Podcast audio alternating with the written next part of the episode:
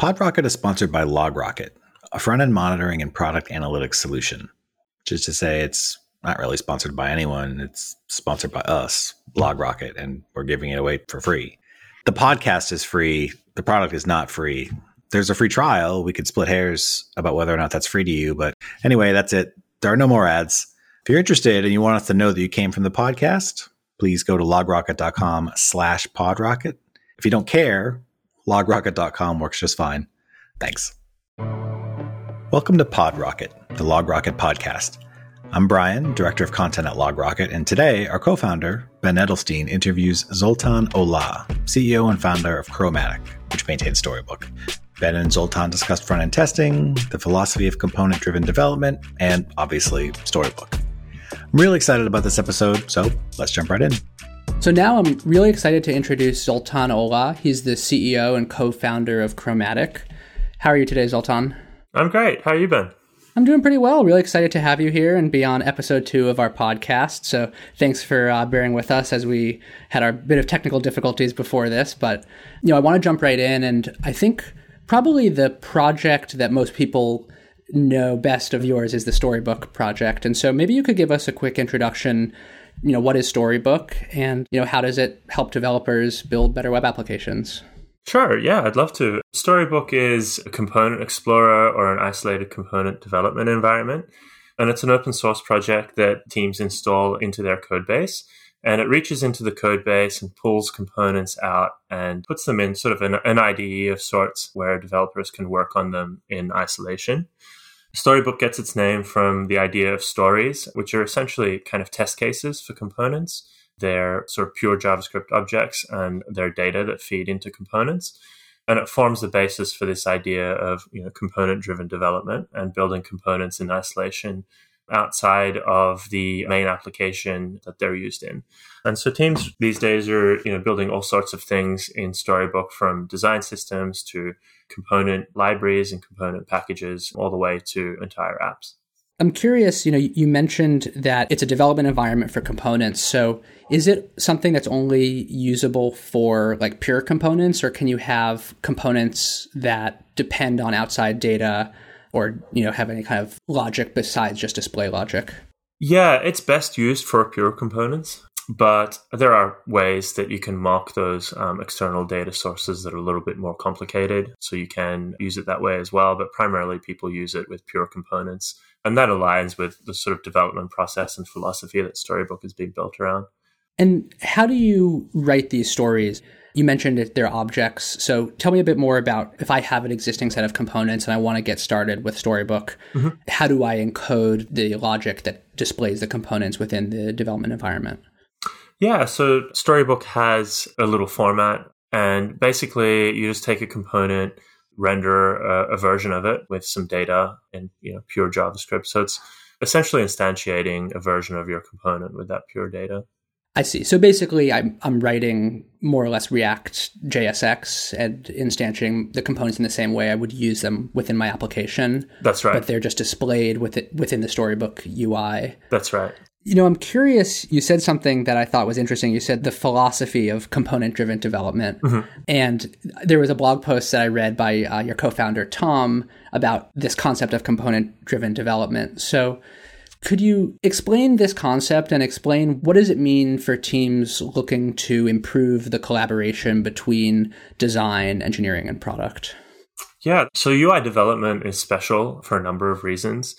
But from a technical perspective, the reason I'd say it's special is because it's really messy. You're dealing with output that's really difficult to validate without a human being kind of looking at it. And you're also dealing with user input that can be kind of unpredictable and messy. And so that's where this sort of distinction between pure components and impure components really helps. And with the philosophy of component driven development, it is sort of really built around the idea of isolating all of this sort of messy UI based stuff into the pure component layer. And then below that is really just plain old software engineering. You're dealing with inputs, transforms, outputs. They're easily mocked, easily tested. It's all sort of pretty standard stuff. So then when you focus into this world of pure components, and if you're able to separate out your UI concerns that way, then you start to be able to build components by themselves outside of any other sort of harnesses. outside of your main application. And then what that means is you can parallelize the entire UI development process and have different teams and different people responsible for building different parts of the UI, potentially at you know completely different times, and then piecing it all together at the end into you know full application pages or like complex workflows. So it's a process that takes the sort of messy and entangled UI development workflow that, you know, used to exist with jQuery and rendering entire pages on the server and then connecting sort of jQuery to it later and turns it into more of a, a process that's analogous to, say, the way that auto manufacturers build cars out of assemblies and sub assemblies and they're built in different countries and then they all just sort of plug together seamlessly. And how does that fit into the workflow? Like, I know a lot of teams are, they do their prototyping in a tool like Sketch or Figma, mm-hmm. and they build fairly robust prototypes of components before then having developers turn those into code. So, does Storybook fit into that workflow, or do you have any maybe future plans down the line to better integrate Storybook into that component building workflow? Yeah, I mean, it, it, sort of really depends how teams do it. You know, a popular way of doing prototyping is with a tool like InVision, where you're essentially stitching together designs that are flat image files.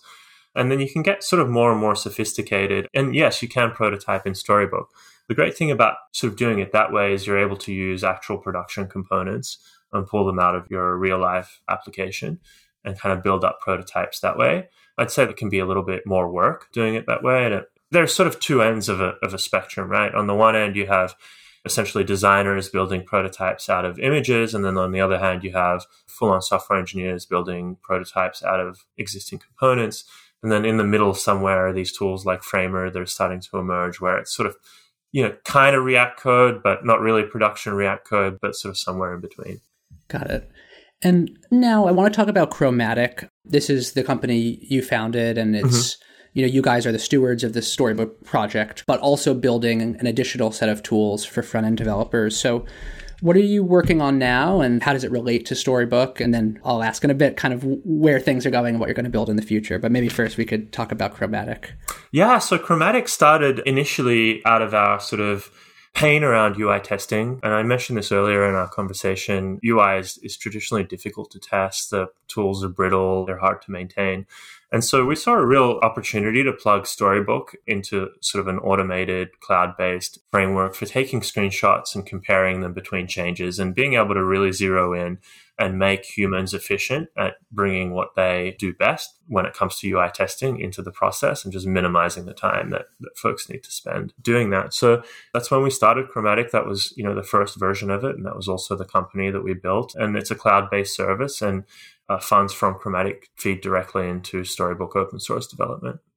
And just to quickly give you a little bit more history, you know, as customers started signing up to Chromatic and we learned more and more about what folks do and their development workflows, we realized that there's also a UI review process that teams do where designers and product people come into the development process, usually later on in the process, and give their stamp of approval. And it's less about testing. It's less about identifying things that have broken and more about identifying things that aren't right, you know, as per the spec or the design.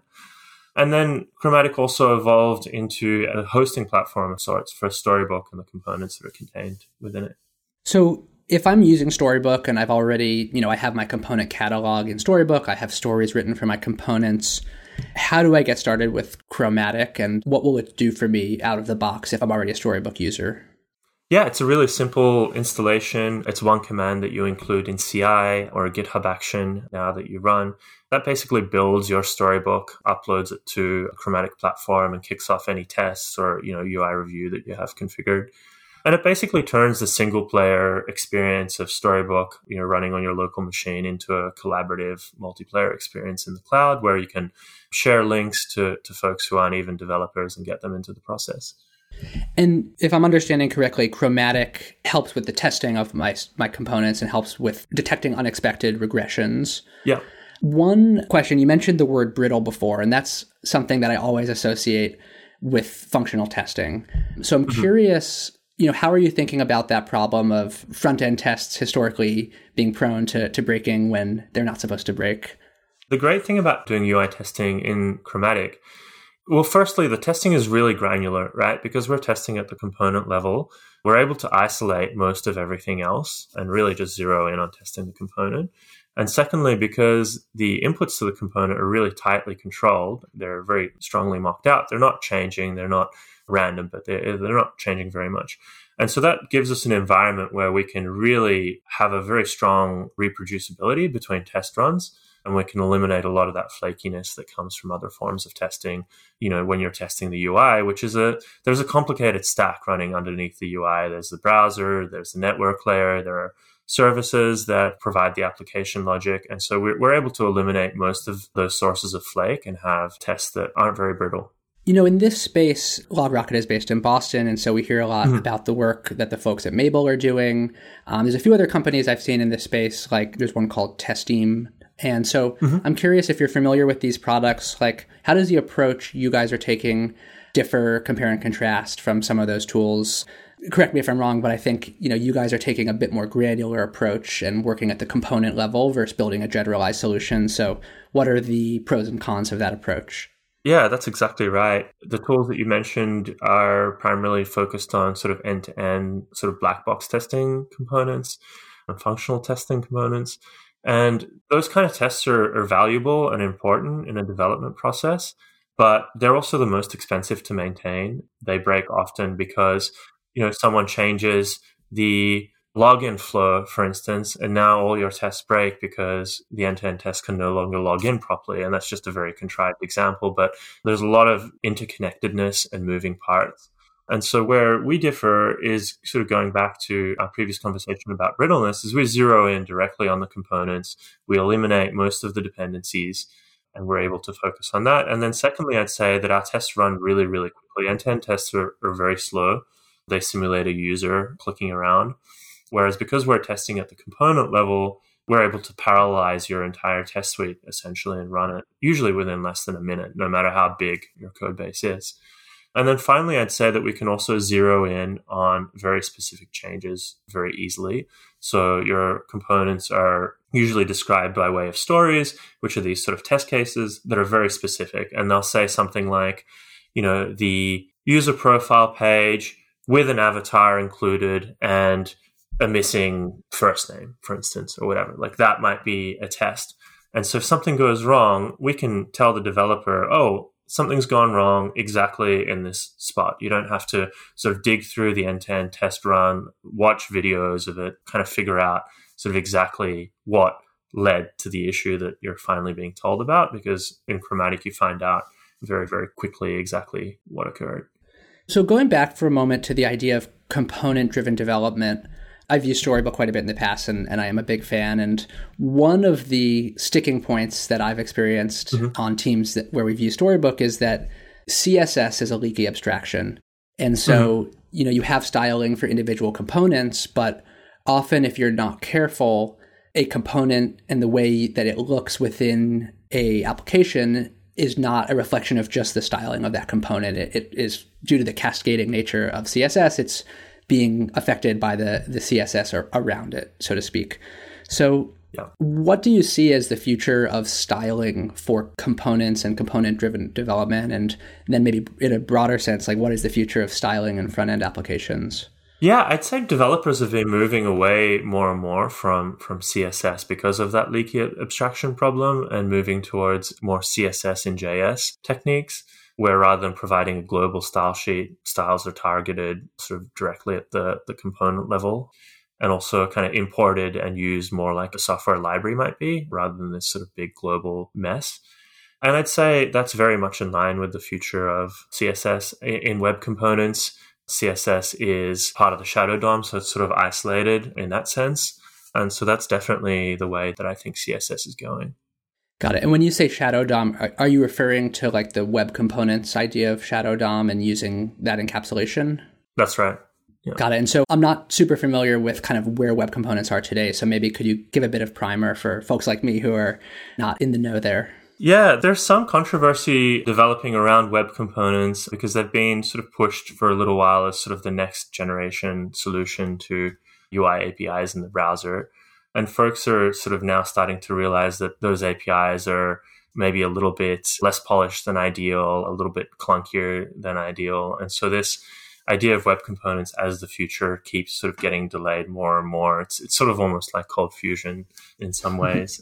but we hold out hope that this idea of having a more sort of unified approach to building components is where we are going and that's sort of where web components hopes to, to end up because you know I think it's it's not great that we're all building components in Vue or Angular or React or what have you, and we can't easily share those components.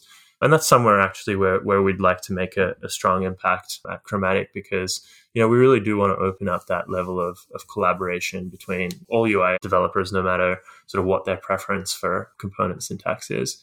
So you've built a really great thriving open source community around Storybook. And I know you previously worked at Meteor, which is another company that I think mm-hmm. did open source community really well.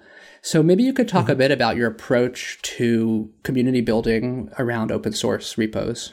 You know, I've watched open source develop over, you know, sort of decades now, and it's it's really sort of shifted, I would say, in terms of where it began. It it was more sort of small groups of really highly experienced engineers sort of building software together, often foundational software to whereas now it's it's gone i would say it's gone mainstream. There are a lot of people sort of participating in the open source community and a lot of them are fairly new developers and open source has become essentially the bedrock for building software on the internet. So that's been an interesting evolution to watch. And I'd say one of the, the key takeaways for me from the Meteor days was having a much more kind of hands off approach to open source as a company. Meteor was very much sort of built in house and then sort of given to the world. And then later on, sort of before I joined, but certainly after I joined, we, we made a lot of effort to try and sort of reverse that and make it more of a community led effort. So I'd say that's definitely something that I, I've learned and, you know, where we differ. If you look at the Storybook project, we're very kind of hands off and very light as Chromatic even though we do fund a lot of the development, but we try to make sure that the community sort of guides the direction and feels like it's it's theirs, which it really is. And how do you balance like sometimes I imagine the desires of the community might slightly diverge from your vision for, you know, maybe you have a 5-year vision for Storybook, but community may just need certain things now. Like how do you kind of balance when short-term community interests are not fully aligned with the long term goals of, of you and the vision that your team has for the project? I'd say Storybook is very much a sort of foundational layer and it has an add on API. And we try to keep most of the work inside add ons and on, on that side of the API. So it's actually not something that we've really come across very much so far. The great thing about open source is folks come along and they scratch their own itch and more often than not, that itch is a very strong product signal that like, hey, this is important. This is somewhere where you should be spending effort. And so we we kind of use open source, I'd say, in that way as well, as just let that guide our development and our roadmap. So we don't have necessarily a, five year sort of strong arm roadmap for Storybook. We let the community in a big part sort of guide it. But then where bits of the project become opinionated, we try to make sure that that's inside add-ons. So you started this company and you know Chrome was a commercial entity and you're the stewards mm-hmm. of the storybook project, but then there are thousands of people throughout the world who contribute and I assume are not affiliated with your company. So mm-hmm. how do you build trust within the community and there's been many examples in the past of Microsoft or other type companies that have become involved with open source projects and the outcome has not been great for the community. So I know there's mm-hmm. sometimes distrust among open source contributors when there's a commercial entity also involved that's funding part of the development. So, how do you think about building that trust and being transparent with the community members? We've made a really big effort to make sure that Chromatic doesn't have an unfair advantage in terms of companies that are building on top of the platform. So that's something that we've done. And we've also tried very hard to make Chromatic a very separate entity, right? So Chromatic, the company, Chromatic, the commercial service, versus Storybook, the open source project. Even the, the name is completely different. And that's something that we consider all the time when we're making product decisions or marketing decisions is like keeping that separation really strong because we do think fundamentally that it's important for Storybook to remain a community led project and not to be strong armed by a corporate interest. The fascinating thing about open source is that people spend time and money scratching their own niche and building what they need and then releasing it to everyone else. And in some ways, as a as a corporate steward of the project, we're really no different. We're just sort of an entity that has a lot more hours to put into the project than anyone else. And so that sort of also guides the way that we see ourselves rather than a contributor that maybe has, you know, 10 hours a week to spend on it. We, you know, we might have 100. And so naturally our effort is going to be greater because we're spending more time on it. But other than that, we hope to create a completely level playing field. And for Chromatic specifically, tell me a bit about your business model and you know how you're thinking around you know the continued growth of the company. Yeah, so we're first and foremost excited about component driven development and components, and more broadly speaking, UI development. We see UI as being the shared language between customers, between companies, their stakeholders. It's sort of how everyone interacts with software now. And by shared language, I mean, you know, customers will say things like, when I click my profile and you know i try and change this it doesn't work. You know so they use it to describe what they're doing in an application. And likewise companies use ui to explain how to use their products so it's this shared language. And to us that's tremendously exciting. And that's the space that we're very interested in shaping right and innovating and so to bring that back to our products, Chromatic is a cloud-based multiplayer environment for component development. We believe components are fundamental to UI development. And so we're looking at workflows that make component development better, right? So testing is a really important one that we've built so far. Review, I've talked about that. Sharing and discovery of components is something that we're working on. There's already a little bit of that in the platform, but we really just started started looking at it. And then anything that sort of makes shipping components more efficient is what we're working on in Chromatic Land. And in Storybook Land, it's mostly all about developing and you know building components. So that's also the way we think about where you know where to focus our efforts and where features will land. And more broadly, what are you most excited about over the next few years in the world of front end development? I think I am really, really excited about, and we touched on this earlier, the idea of more unification between view layers, right? And more sharing of components. I think reinventing the work in your own sort of view layer, it doesn't make sense. And it goes completely against the idea of open source, which is, hey, don't reinvent work, share instead.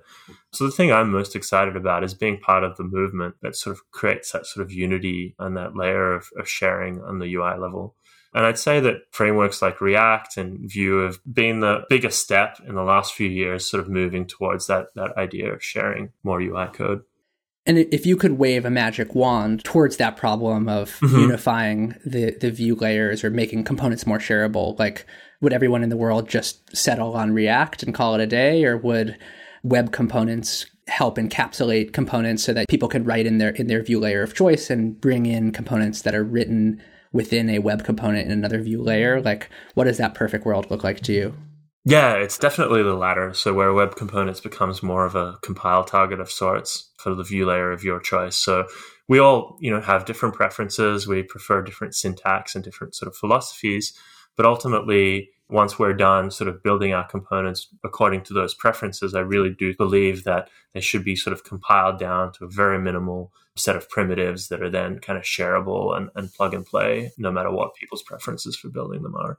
With that kind of encapsulation and to some extent duplication of things like styles or even view layer JavaScript code, like are there negative consequences for performance and bundle sizes and, and things like that? Or is there a world in which we can have the best possible developer experience and also lightweight, fast JavaScript apps? I think that there is, and that's the world that we're trying to build. You know, if you were trying to do this today and share components between sort of Angular and React, for instance, like it is possible, it is technically possible to do that, but you're still going to have to load the Angular framework and the React framework and possibly quite a few other dependencies. And so, you know, that's where we're at today, where that's that's an issue. But you know, in the future, with this sort of compile target, you know, web components sort of model, we might be able to get away from that. I'm certainly hoping that we can as am I. and I'm curious to learn a bit about your background before you started Chroma and were involved with Storybook. I know you were an engineer for much of your career, and then um, most recently you were at Meteor, right? And I'm really mm-hmm. curious. Your title at Meteor was customer success. So I'm mm-hmm. curious, like, what did that look like at Meteor, and how did your background as an engineer help you in the customer success side of the Meteor team? So, you know, throughout my career, I, I, would say in the last decade, I began to sort of drift towards sort of business, customer focus, sales focus, product focus away from, from engineering. And as part of that, my two current co founders, Tom and Dominic, and I started a web development consultancy, an agency called Percolate Studio and still doing a lot of development back then. But I was also the client facing person. And so I would try and bring in new business and get contracts signed and work with our clients that way. Meteor ended up acquiring our agency, which is how we joined them. And so the first role I landed at in Meteor was also a customer facing role in terms of building out their support and customer success group. And so that's why I was the director of customer success there. I was based on that background. And what were a couple of learnings you took from you know that role in Meteor that have been helpful as you've built Chromatic? Yeah, I would say obsess over the customer. You know, I, I heard a quote from Jeff Bezos recently, which is something along the lines of, you know, at Amazon, we're scared not of our competitors, but of our customers. And that, you know, we've all heard of, about how Amazon is such a customer obsessed company. And I, I really fully have adopted that mindset myself as well. And I'd say that running customer success at Meteor was also very like pivotal in fitting into that mindset. I think if we all listen to our customers more, we just build better software. Cool. Well, thanks so much for joining us, Zoltan. I really enjoyed the conversation. Thanks for having me, Ben, and uh, good luck with the podcast. Thanks. Hey, it's Brian again. So it turns out that running a podcast is maybe harder than we thought. And so I kind of want to hear from you. I'm genuinely interested in your feedback. We have to think about new topics, new guests. We have to find them. And don't get me wrong, we can do it, but it's a lot easier if everyone else who's listening helps. So if you'd like to suggest a topic or volunteer to be on PodRocket, we'd like to hear from you. So you can do that by going to podrocket.logrocket.com slash contact hyphen us. The hyphen is next to the delete key if you're curious. If all of that is too long, you can just email me directly, brian at logrocket.com. That'd be great. Also, if you're feeling magnanimous, be sure to like and subscribe to PodRocket. Thank you.